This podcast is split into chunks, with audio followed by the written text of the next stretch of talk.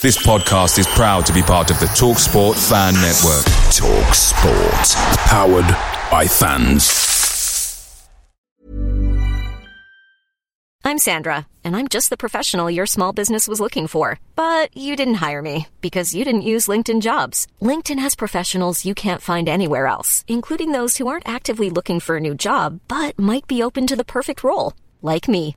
In a given month, over 70% of LinkedIn users don't visit other leading job sites. So if you're not looking on LinkedIn, you'll miss out on great candidates like Sandra. Start hiring professionals like a professional. Post your free job on linkedin.com/people today. The Talksport Fan Network is proudly supported by Delivery, bringing you the food you love. McDelivery brings a top-tier lineup of food right to your door. No matter the result, you'll always be winning with McDelivery. Order now on the McDonald's app and you'll get rewards points delivered too. So that ordering today means some tasty rewards for tomorrow. Only via app at participating restaurants. 18 plus rewards registration required. Points only on menu items, delivery fee and terms apply. See mcdonalds.com.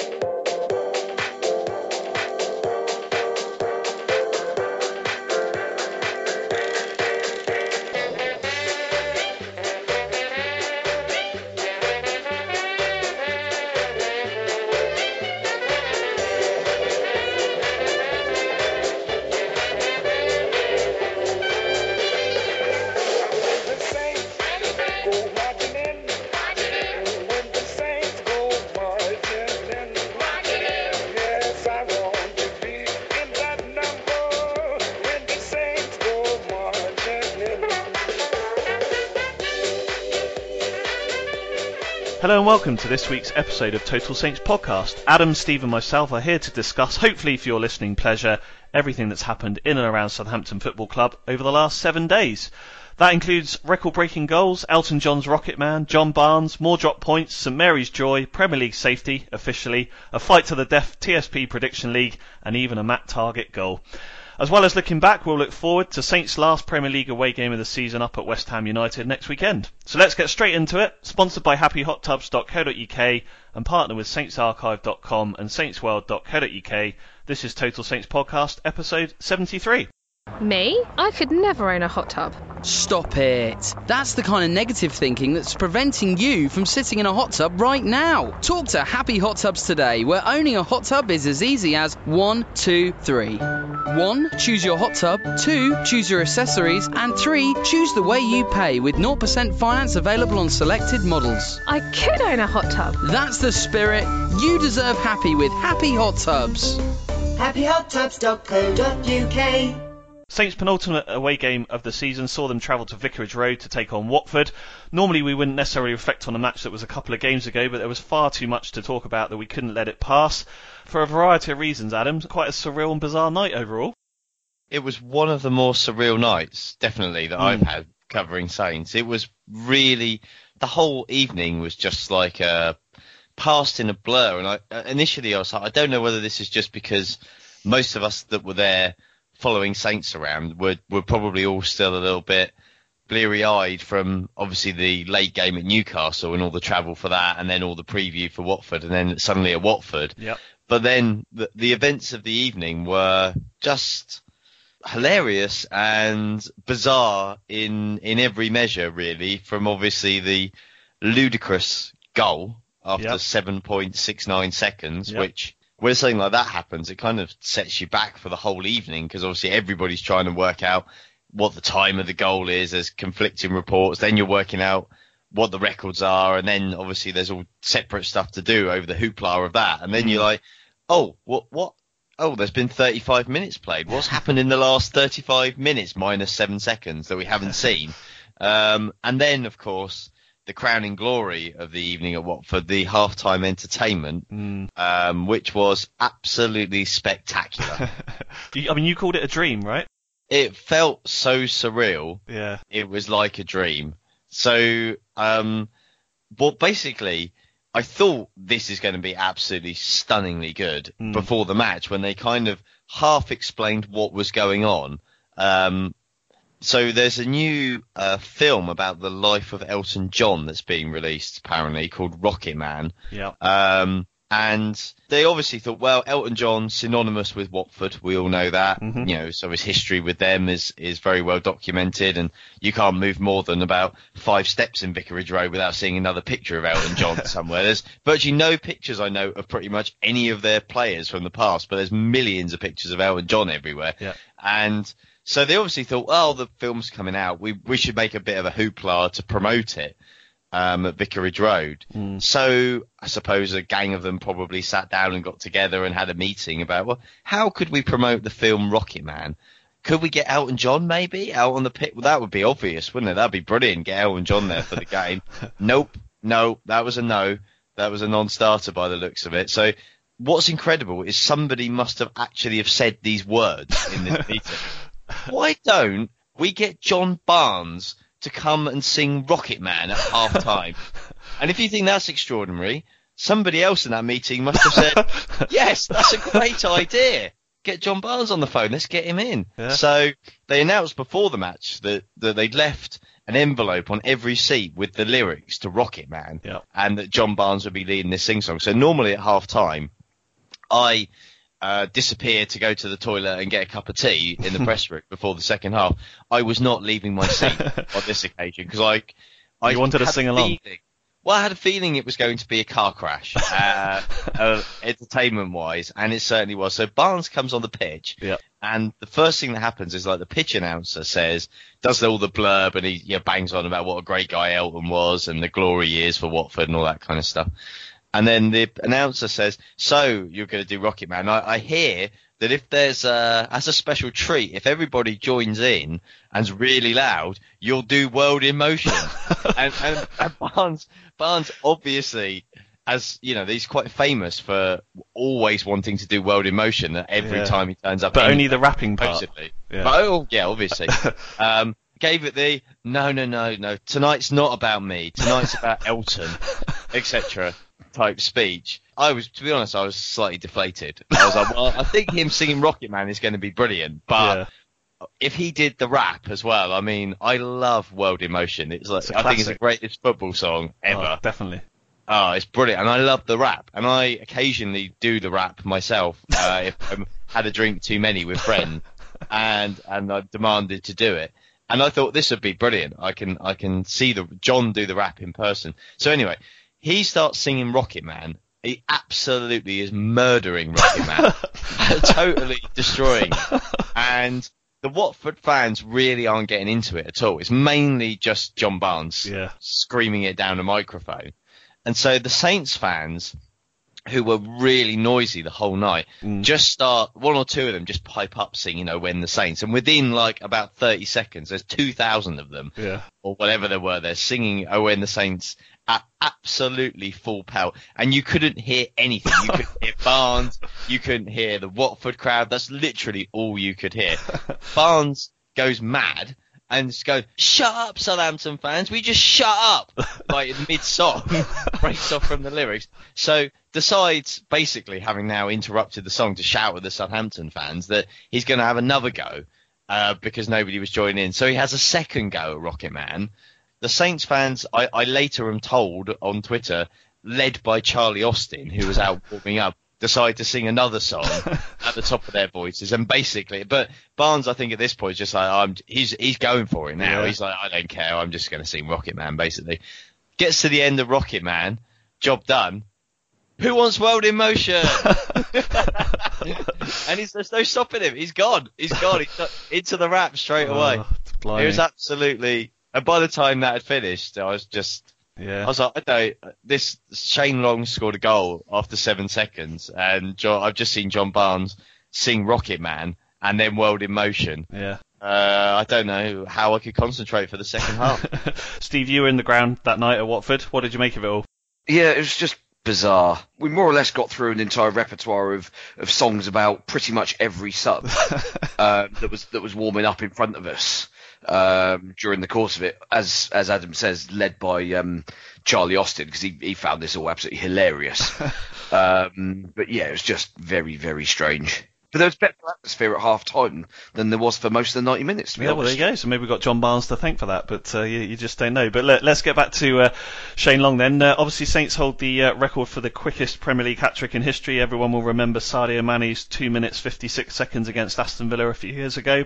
Thanks to Shane Long, they now have the fastest ever Premier League goal in 27 seasons, as Adam says, timed at 7.69 seconds. Uh, it got me thinking, Steve, just before we talk about the goal, what you can do in eight seconds. I refrained from asking my wife because I probably didn't want to get the answer for what I could do in eight seconds, but uh, there we go. Um, I did some research. So you can tie a shoelace, you can put an umbrella up and down. Usain Bolt could run about 85 metres, and uh, the International Space Station would travel about 40 miles. But uh, look, there we go. I mean, it was a goal that kind of summed Shane up, really, Steve didn't it? Sort of closing down the defender and then a neat little finish, which is probably for him one of the harder finishes, but sometimes he makes those look easier than the easy ones, if you know what I mean.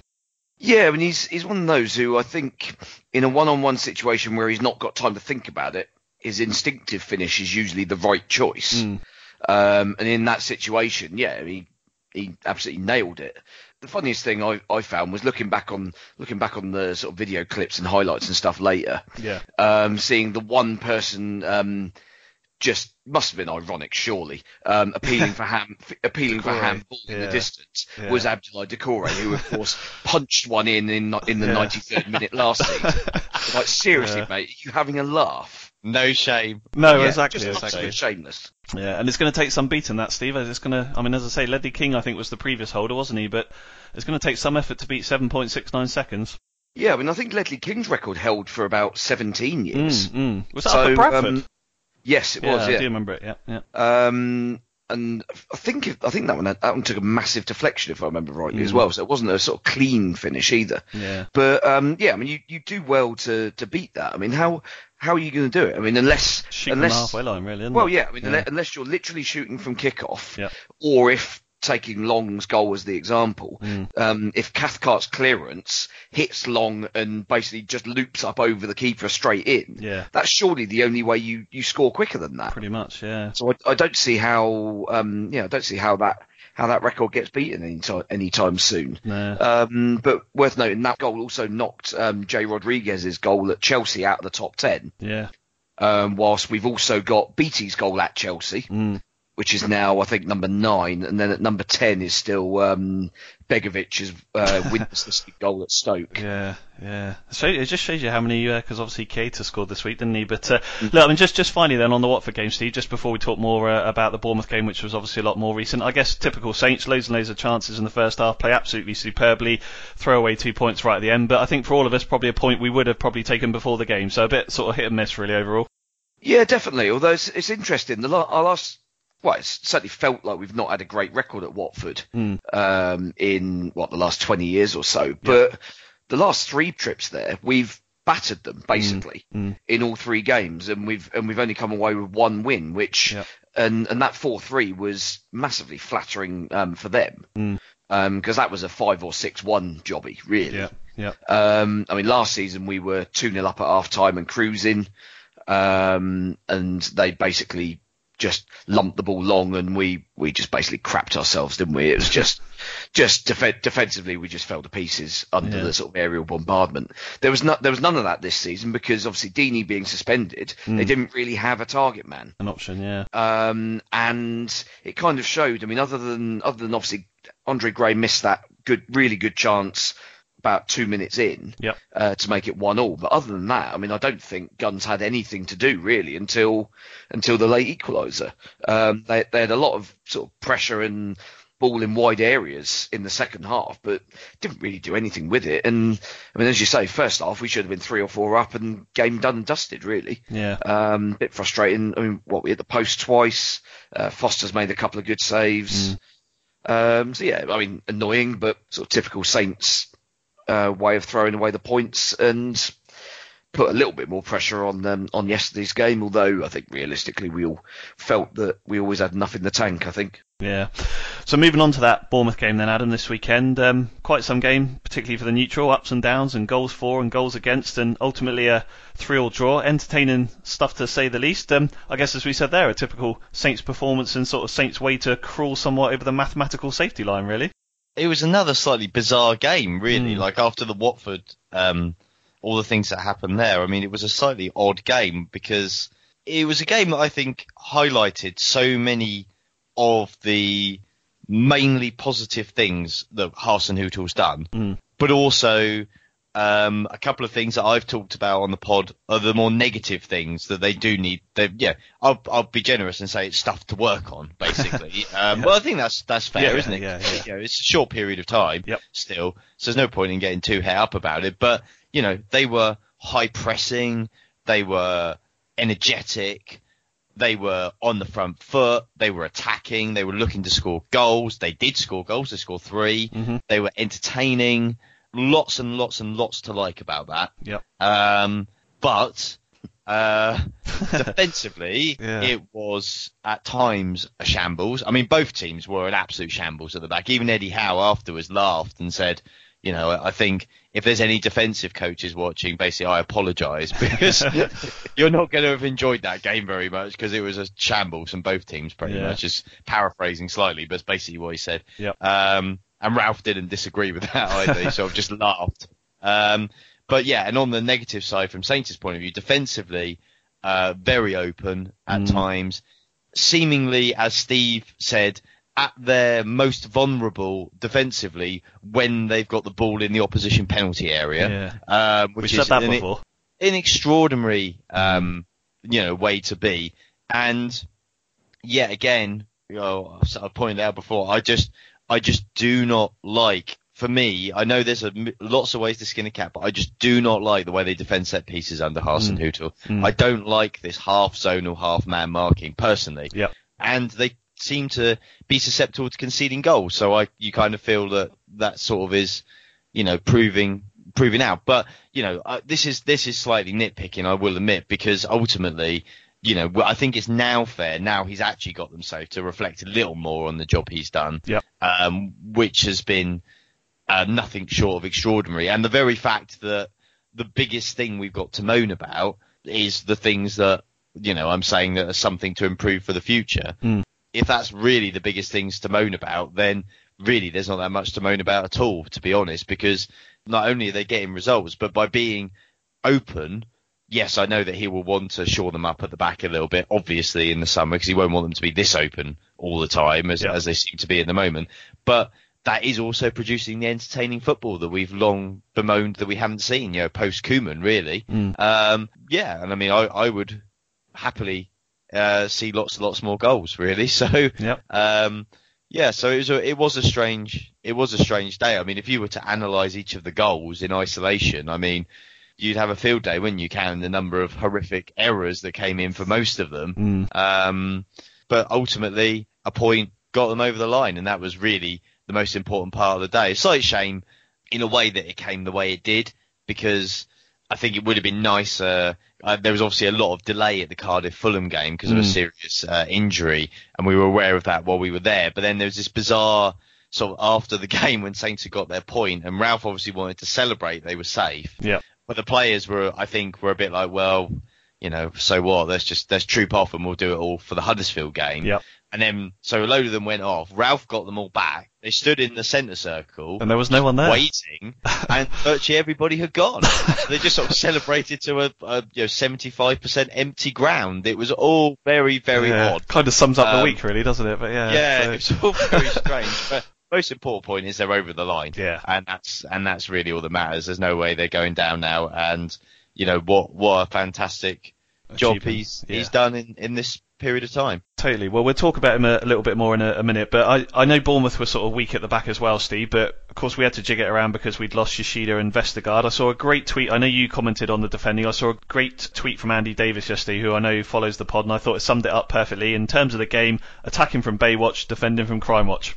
Yeah, I mean, as Adam said, there's you're not going to get um, uh, that defending featuring very much on a how to defend or how to set yourself up sort of lesson. It Mm. was just, I mean, from both, I mean, as we said, from both sides, it was just absolutely shambolic. Yeah. Um, and it was, It was. and I mean, this, and this, bear in mind, this is after Bournemouth had um, obviously seen how bad they were at the start, and Eddie Howe's thinking, God, I've got to got to do something here. Mm. Um, and take uh, weirdly takes off a defender and actually makes them slightly more solid Mm. um, because Ryan Fraser came on and just terrified the life out of us. Yep. Um, and then obviously once we get to once we get in at half time and somehow we're only two one down, Mm. then we can then make a make a change of our own, Yep. bring on an extra defender and make ourselves more attacking. It's like none of this makes any sense. um, it was all absolute nuts. Yeah. But, um, there are many defenders on both sides who will be thinking, "Ooh, do I have a future next season?" Mm, indeed. And Shane Longlet, I think that's four and five now for him. He scored in the last three home games, but I don't want to focus on it too much, Steve. But you would have been right behind it in the Northam. Talk us through that miss. I can only think because at the moment he's obviously got so much confidence because he's been scoring every game. Mm. He just thought, well, I'll just do what I've been, what I've always done. I'll just hit it first time. It's I've I've got this. It's it's not a problem. Yep. Um, whereas what he didn't realise was that there was nobody within five yards of him. Mm. He could have taken about five touches, Yeah. dribbled it up to the line, got down on his hands and knees, and nodded it across with his nose. I, I so Um, wish he'd done that. I so yeah. wish he'd done that. and obviously what happened was somehow he ends up hitting the post Mm. and I mean you you almost kind of felt that the way that his luck's been going the last the last uh, month or so Mm. that even that coming back off the post that the ball was then going to end up at his feet again and give him a third bite of the cherry but it just um just flicked past him obviously and and they they managed to clear it and Mm. uh, I think that because that was at one all wasn't it and That's you right. kind of you, you kind of think that um then obviously they go down the other end and take the lead, and you you're then sort of worrying, thinking. "Ooh, we're in a, we're in a spot of bother here. Yeah. Because I think Bournemouth would have been- would have been quite quite happy with a with a lead and the the option of pick, just picking us off uh, on the break. Mm, exactly, and we're not going to talk about every single goal, but must give Angus Gunn a shout out because, of course, could have meant that we won the game 4-3 if Shane Long had scored. But likewise, Angus Gunn made a great save from Callum Wilson at the end, and even with the first goal, I, I know it sort of went straight through him, but it was close range, and the second goal was quite a good save considering it did take a couple of deflections, and another good goal from James Ward-Prowse. But I guess what I was trying to get to, Adam, was the fact that that third goal I thought kind of epitomised the whole Ralph Hasenhüttl era. A young right back that he's given a chance. Admittedly, I know as Steve pointed out to someone on Twitter, Mark Hughes uh, did give Yan Valery his uh, debut, but Ralph has clearly sort of developed him and given him those chances. Crossed to the back post. A Saints fan, Matty Targett, his first Premier League goal with a header. It kind of, as I say, summed it up from a Ralph point of view. Yeah, to a certain extent, I think it did. I mean, I think uh, I just because you raised the gun thing, I think I, I'm not quite in such agreement with you on the the quality of this performance. I've been Mhm. really impressed with him, but I wasn't actually as impressed with him, and I thought the goal that he that he where he pushed the uh, the shot from Brooks back out and Wilson turns it in. I think you've got to do better with that. You it took can't. a couple of deflections. I mean, by the time it, it, it did, you know, but it's very it's very central to him. You've got to you've got to push that away. You can't let that. He's actually you know you look. I, I appreciate it's difficult, but I think um I think he will probably I would think would reflect that he probably should have done a bit better with that. I mean, as a Um, former as a a- former left back, you know, we can definitely take your view on that. well, you're the former goalkeeper. Well, here, there you so go, maybe you're telling no, me I I'm mean, being far too harsh.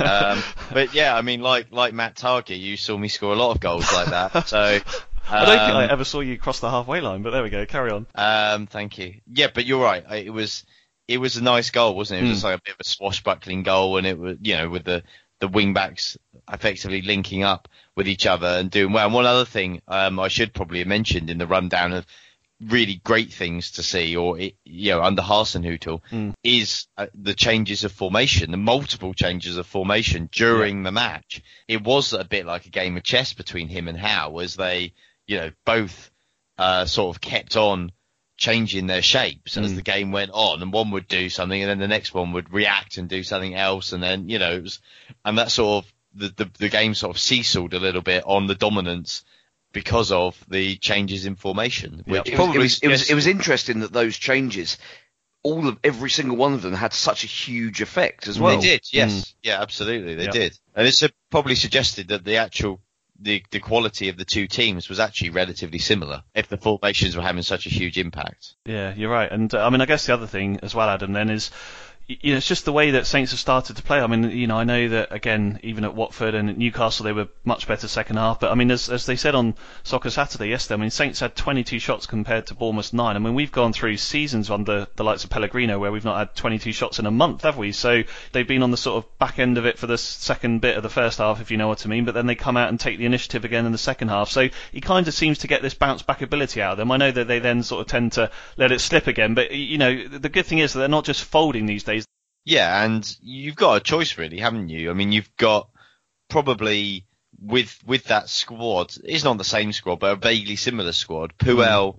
got good results out of them really, yep. um, by playing a very defensive style and sort of winning a lot of games by one 0 and you know odd goals like that, and not conceding many. Or the other approach is that you open yourself up a little more at the back potentially and become a bit more swashbuckling going forward. Mm. Um, now, the the problem with that in theory has been that who's going to put the ball in the net for Saints? Because if you don't have a top top quality striker who's scoring regularly, then you've got a bit of a problem playing that way. And maybe the theory is that you're better off, you know, being trying to be as defensively sound as you can. Mm. Um, but Hasenhüttl has obviously found goals from lots of different areas of the team and, and a lot of players scoring a lot of goals that we hadn't really seen contribute at all in the past. And that has allowed them to play this, this much more expansive style of football and still get results. Well, as Adam mentioned, after the game, Ralph was uh, very pleased to have finally kept Saints up. Here's what he had to say to SouthamptonFC.com. Yeah, we are very happy. Um, I'm also proud for this game because uh, um, I think it was a very crazy game with uh, ups and downs. Fantastic start, then uh, a time where we received two goals and it looked really not very good for us. And then with a few changes in the break, uh, coming back in this game, had a one goal lead, and and then at the end, uh, be lucky that we get this point. So it was a crazy game for for for us. And uh, finally, um, I think although we didn't win today, it was a very important step for us because now we are safe and now we can, uh, yeah, enjoy the last two games and, and, and look forward for the next year. I guess it's important in my view that we don't sort of see this as a celebration, I guess a bit more of a release, Steve. But as we've spoken about a bit on the pod over the last sort of 12 to 18 months, it's important we kind of remember that we want Saints to be further up the table than celebrating survival. But just sum up in your view Ralph's achievements this season, bearing in mind, you know, he took over a team that had what, one win, nine points from 16 games by the time we played Cardiff. Yeah, I mean, it's extraordinary that we've kind of got to this situation where we're obviously safe with mathematically safe with two two games to go, but realistically we've been safe for probably with four games in in the Mm, bag, mm. and it kind of just shows that coaches at the at the highest level need to have a plan. You don't get the opportunity to just coast it and blag it anymore. Yeah. And I think that's where that's where Mark Hughes has just massively been found wanting Mm. because whilst yeah, I mean we we set ourselves up and we we weren't we possibly weren't as bad as the um as the results um under him necessarily um ended up showing. Mm. Um, I think there were there were some games where we deserved we deserved a lot more out of them than we got under Yeah. him, but we never looked like we were a team that kind of knew exactly what we were trying to do. We never looked comfortable, kind of comfortable in our own skins, really. And it was only once Hasenhüttl was in was in place, and you could see exactly what he what he was trying to do, the way the team was was going to be set up. I mean, obviously the formation has has chopped and changed a little bit, um, depending on player availability and which opposition we're playing. Yep.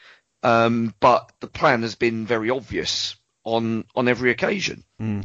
And I think clubs of our size, clubs that are outside the top six, I think you you need you need that plan because you don't have the the sort of superstar players who can who can just win games on their own. Mm. Um, you've got to have a cohesion about you and some sort of um, some sort of idea about how you're gonna how you're gonna break down um, break down opposition defences. And I mean the fact that we've now scored what 44 goals already this season, Yep. um, when I think under Hughes we were just about going at a goal a game. Mm. And yeah, I mean the, the, the turnaround in the sort of confidence levels um, of our of our attacking unit is just worlds away, really. Yeah, and I think that's the thing, Adam, isn't it? Just finally, I saw that he'd uh, said it was, you know, a harder task than when he went to Leipzig because obviously Leipzig had players that were already sort of further developed and further up ladder in terms of competing and that sort of thing. Whereas he's coming to Saints, a team that are very low on confidence, you know, aren't getting any results, and you know, you can understand why he's saying that because as we've spoken about before, he's put blood, sweat, and tears in this, so you can understand his sort of outpouring of uh, enthusiasm and celebration at the end yesterday. Oh yeah, totally. Now it's done. He deserves. I feel like now's the time. He does deserve a little bit of a moment in the sun, um, and to, to get credited and, and and rightly praised for the fantastic job he's done. It was interesting because it's like you know now they're safe. I think it'll be really interesting to hear what he's got to say in the next couple of weeks Mm. because he can kind of. I think he'll open up a lot more.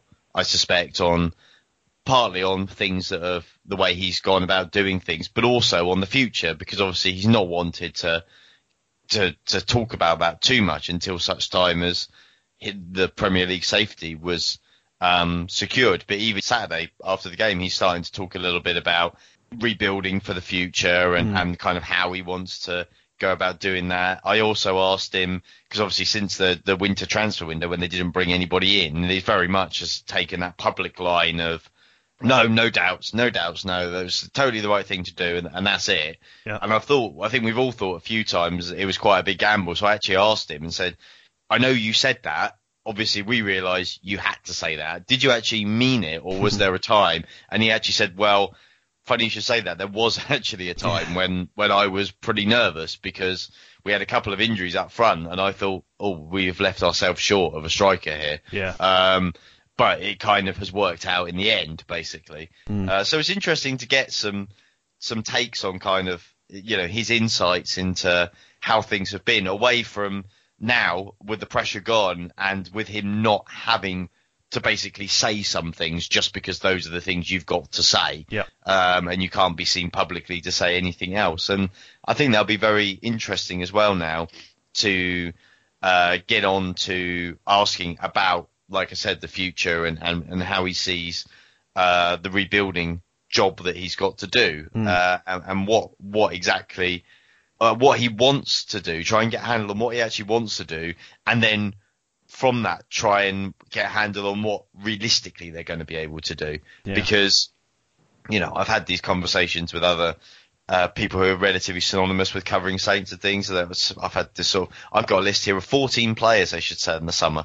well, that's great. We can all come up with a list of 14 players they should sell, but you've got to find 14 clubs who are going to buy them. and it's going to be a difficult summer for them Mm. because while it's exciting under Hasenhüttl, I think he's going to be quite open to admit that it's all right to say promote the young players, but the young players aren't going to fill every gap they've got. Yeah. They're going to need to buy some quality, and that means they're going to have to shift a serious number of players out. Mm. Um, and that is going to be really hard because they've got a lot of players they've spent a lot of money on who are on big contracts who frankly nobody wants. So uh, it's going to be a tough summer. So it's going to be really interesting. I think now question Hasenhüttl about how he's going to approach this and what his views on it all are.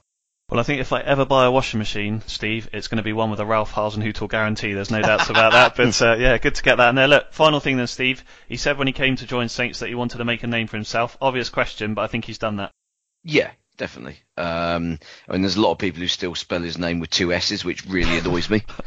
Um, but let's be brutally honest. If he continues on the trajectory that he's been on so far with us, then I think we'll be fortunate if we get more than next season out of him before um, a bigger club comes along and and decides that they like the cut of his jib as well. So um, let's make the most of it while we can. And ultimately, at the end of the day, if the manager is doing well and if the, the players are doing well and other clubs, bigger clubs want to uh, sort of interested in our players, then that should be seen as a positive, I think, because it means that we're doing well as, as a team and as a club. I mean, let's face it, the last two years, nobody's been interested in any of our players, and that's because we've been rubbish. And nobody's enjoyed it, and it's been a pile of absolute toss for the for the vast majority of it. So Wise words as ever, Steve. yeah. Wise words. So I think people now, because obviously when we had that sort of big summer where we sold five or six top players and ev- everyone was sort of mass exodus, everyone was um, absolutely sort of going mad about it, sort of saying, "What are we doing? Um, uh, this is this is ridiculous. You can't sustain yourself by by continually selling your best players. Well, that's the reality. That is the reality of the situation. Um, but we've, as long as we get better at replacing those players that leave, um, and now obviously we're in a situation where we've got to replace players that are just simply not good enough. So it's a slightly different, um, slightly different metric this time. Um, but I think people have seen what happens if we don't sell players, because ultimately, if no big club wants them, then they're obviously not good enough. Mm. Then yeah, I mean, you get what's happened the last two and a half years or so.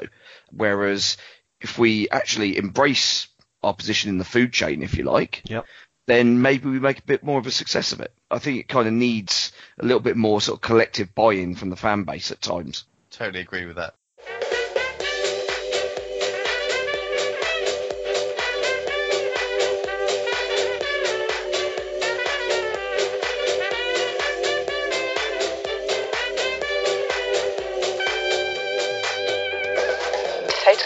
Podcast. Total Saints podcast with Ben Stanfield, Adam Leach, and Steve Grant. Sponsored by HappyHotTubs.co.uk.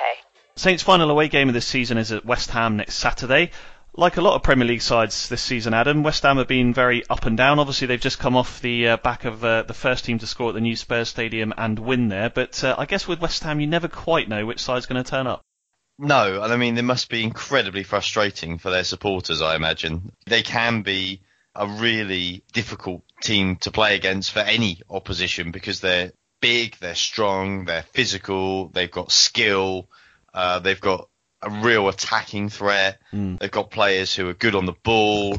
Um, but they also seem to be able to turn up and be absolutely awful at the drop of a hat, and for no real apparent reason. It's not even all the time with them like they sort of have terrible runs and then great runs. It's like they have a terrible week and then a great week sometimes, and it's a very odd uh, up and down type of situation and season that they've had there. And you do, when I look at their team, I'll be honest and say, I tend to think they should be doing better than they are because I Mm. think they've got the quality of players there to do better. They should, in, in my eyes, be battling for seventh with the quality that they've got. And so when you come up to play against a team like that, you can't take them lightly because if they turn up and they they actually want it, and given all right, there's nothing really much on this game, uh, granted, but it'll be their final home game of the season, and we all know that everybody, every team wants to turn up for their last home game of the season. Yeah. You could actually have a really difficult game on your hands. They could potentially be a determined team with um, with the quality they've got is not, I don't think, a million miles off of competing for sort of the bottom of the top six, basically, uh, on their day. But they might also turn up and be absolute drivel and just basically phone it in for the last couple of games. So very hard to know what to expect from them. Um, but certainly uh, they have to be respected because they've got an awful lot of quality, and particularly up front where Mm. they've got you know Arnautovic, who I think is fantastic. Anderson, we know about Antonio, of course, as well. Uh, so they've got some real threats in there, and then some extra quality, not only at the back but also in midfield as well on the ball. Yeah, obviously they came to St Mary's in December and beat us. That was their last away win until yesterday, so it's good that they've got that uh, off the uh, statistics now. But I guess as Adam says there, Steve, they are a dangerous side, and it's particularly that sort of front four or five, isn't it? You got Declan Rice and players that have been in and out of the team this season, like Lanzini, but it is probably Arnautovic, um, Antonio, and the likes of Philip Anderson against our recent defending. Kind of does make you a little bit nervous. Yeah, I mean those those front three will be um, rubbing their hands, thinking, "Ooh, we're in in, in for some fun uh, this weekend." So um, there's every possibility that we may end up with a similar sort of basketball effect that we had um, that we had yesterday. Because West Ham, while they defended very well against um, against Spurs yesterday, I thought that was very much a team that was set up in that in that way, knowing that they were going to be defending from pretty much from first whistle to last, and that they were going to try and hit them on the break. And that, lo and behold, that was exactly what they did, and Spurs just fell right into it, hook, line, and sinker. Yeah. And we've got, I guess, we've got to be a little bit careful that we don't fall for the obvious, um, the obvious play of letting their key players dictate the game. Mm. So don't let Felipe Anderson on the ball. Don't let Arnautovic on the ball. Don't Yeah. let Antonio run the channels. Other than that, I mean, I don't think their central midfield's up to much. Noble's old and past it these days, and Rice. He's more Rice- of a referee these days, isn't he? Oh yeah, I mean he's he's taken on the Kevin Nolan role. He to has. Perfect. perfection. Yeah. Um, but Declan Rice has been carrying him for most of the season, I think. Mm. So um, it's one of those. But then obviously they took that stupid gamble of signing Jack Wilshere in the in the summer, and then acted surprised when his ankle gave way Mm. after like what four games I think it was. I think he's played half a game since. It's ridiculous, isn't it? Yeah. Um, so yeah, I mean they've they've got absolutely no depth in centre midfield, so they've had to play Noble. Yep. Um, and Rice playing in the in the centre mid, midfield himself was kind of almost forced upon them because he was playing centre half last season. Yeah. Um, it's amazing how, how that's how that's changed. All of a sudden, he's one of the most in demand players in the league. Yeah. And from a Saints point of view, then, Steve, I guess a little bit of a worry, maybe knowing how long we followed them, etc., etc., that the pressure is off. They can go out there and, in inverted commas, relax. And I'm not sure if that's a good thing sometimes because Saints tend to play a bit better when the the pressure's on. But I guess, you know, as I say, a chance for players and fans to sort of go out there. Big sigh of relief, as we said, you know, can actually go out there. There's no pressure on the game, and you never know what might happen. Yeah, I mean, it's as you say, it's one of those where uh, pressure off may also mean um, switch off. Mm.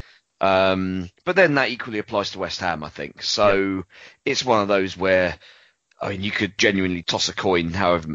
Well, I mean, you wouldn't toss a coin because there's only two ways, but you'd, you'd roll you'd roll a twenty-sided dice and to to determine the outcome of this beforehand. I think I don't think there's definite way that this is going to end up. Yeah. And from a Saints point of view, then, Adam, just finally before we do our uh, predictions, obviously, as we mentioned, Yoshida and Vestergaard were out. Yoshida ill, Vestergaard still sort of getting rid of his niggle. Um, again, it's early days, and we know they got a couple of days off now until Wednesday, but are we hopeful at least one, if not both of those, might be back? We're definitely hopeful on Yoshida. I mean, an, an illness is a bit like we saw with Valery. Um, You know, it should be, you would think, pretty routine to come back from that. I mean, it was a very late dropout again. Yeah. It was unfortunate. They they did they were I think going with the three at the back until uh, Saturday morning when he basically said he couldn't play because he was ill. So Mm. then without Vestergaard, I think it was like well it's a back four to start with. Obviously they later went to to the the three centre halves. Uh, with Bertrand tucking in, but yeah, so with a full week to recover, I, I, you, you would imagine that Yoshida will be back and offer the alternative of either going back to the three centre halves if they want, or changing the two if he wants to stick with the back four. As for Vestergaard, don't know.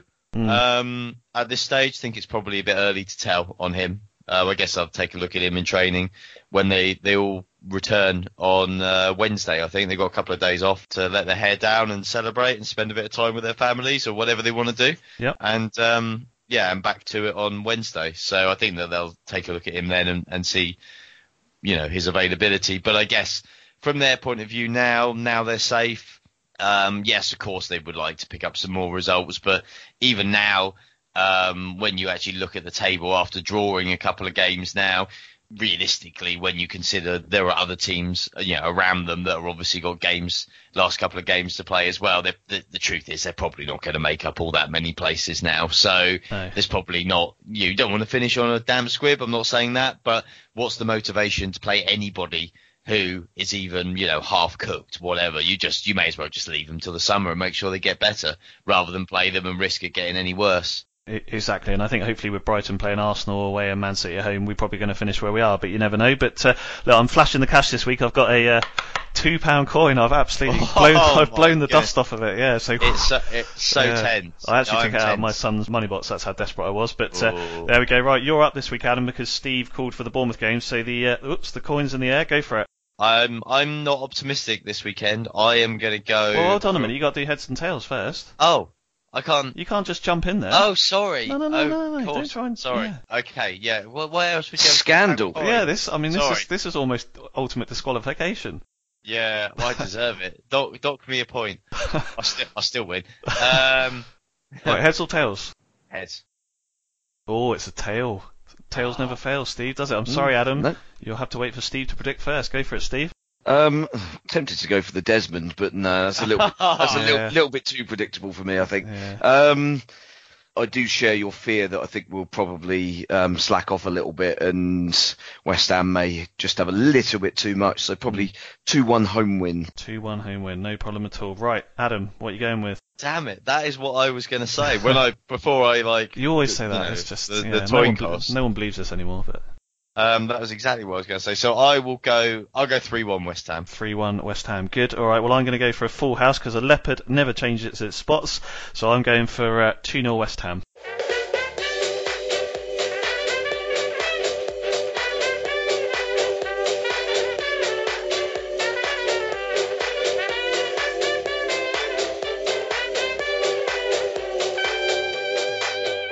Thanks for listening to Total Saints podcast. Hope you've enjoyed it this week. I must admit, I particularly enjoyed listening to Adam's rendition of the John Barnes situation. I hope you all did as well. It's been another emotional rollercoaster of a season following Saints, but the Saints are staying up, and thanks mainly to Ralph Hasenhüttl. From the three of us, see you next week, and keep marching in.